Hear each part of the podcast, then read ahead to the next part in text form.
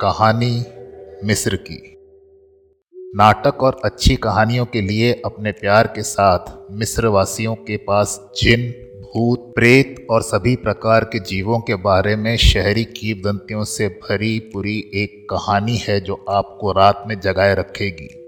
ये लोक कथाओं की कहानियाँ हमारी संस्कृति में गहराई से निहित हैं और पीढ़ियों के माध्यम से व्यापक आँखों वाले ईमानदार श्रोताओं की पीढ़ियों के माध्यम से पारित की जाती हैं। यहाँ कुछ सबसे प्रतिष्ठित डरावनी कहानियाँ हैं, जो आपको मिस्र के खौफनाक किस्सों से परिचित कराएँगी।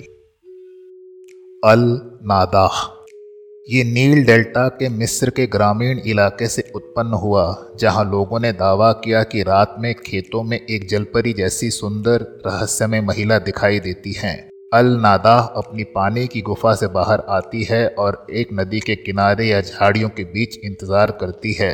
वो एक आदमी का नाम बोलती है। उसे एक मंत्र जैसी पुकार के साथ मंत्र मुग्ध कर देती है कि वो जो भी कर रहा है, उसे छोड़ देता है और जिसके साथ भी वो उसकी सम्मोहक आवाज़ की आवाज़ का पालन करता है, बेचारा तब खुद को नील नदी में बहकता हुआ पाता है, जहाँ वो अनिवार्य रूप से डूब जाता है।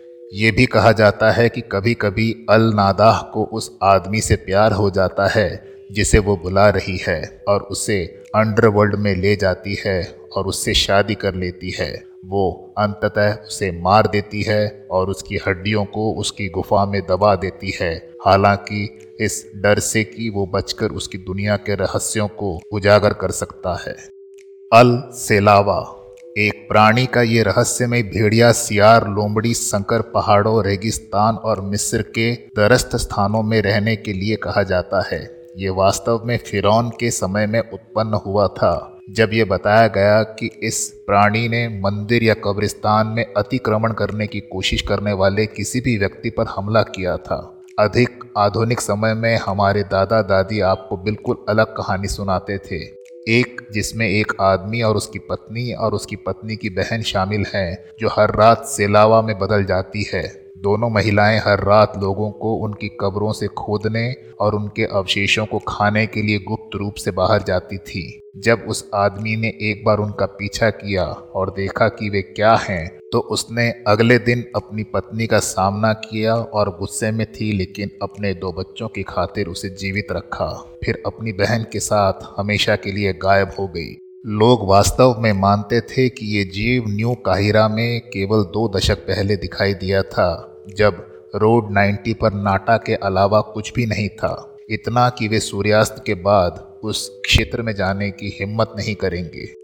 अल घोल मध्य पूर्व में घोल की कीवदंती सामान्य रूप से एक आँख वाले प्राणी को एक हड़ताली लाल पुतली के साथ खींचती है, जो मनुष्यों के मांस खाने पर जीवित रहते हैं, जबकि वे अभी भी जीवित हैं। ये विभिन्न रूपों में रूपांतरित हो सकता है, जैसे जानवर या शैतान, या ये पूरी तरह से गायब हो सकता है। ऐसा कहा जाता है कि जब एक घोल को तलवार से मारा जाता है तो वो अपने दुख को दूर करने के लिए एक और श्लेष की भीख माँगता है। एक महान शूरवीर को हालाँकि बेहतर जानना चाहिए, क्योंकि जब एक घोल एक बार तलवार से मारा जाता है तो वो मर जाता है। परंतु यदि वो फिर से मारा जाए तो वो फिर जीवित हो जाता है और उसे खा जाता है। मिस्र की लोक कथाओं में ओमेना एल गौला एक बदसूरत, दुष्ट चुड़ैल है, जिसने अपने काले जादू का इस्तेमाल एल शंटर हसन को अपने प्रिय सेठ एली हुसन वेलगामल से अलग करने के लिए किया था। अल अशकीफ अल मुखीफ, एक धूर्त और दबंग राक्षस जो पहली बार प्रसिद्ध one thousand and one nights दंत कथाओं में दिखाई दिया।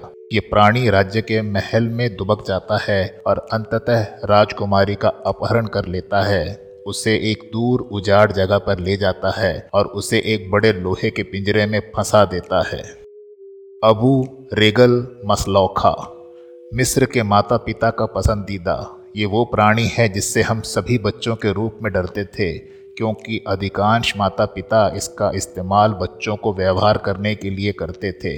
अगर हमने अपना होमवर्क पूरा नहीं किया, या अगर हम शरारती थे तो हमें अबू रेगल मसलूखा को भेजने की धमकी दी जाएगी। कोई नहीं जानता कि ये एक आदमी है या कोई अन्य अजीब राक्षस, क्योंकि ये ज़्यादातर हमारी ज्वलंत रंगीन कल्पनाओं पर छोड़ दिया गया था।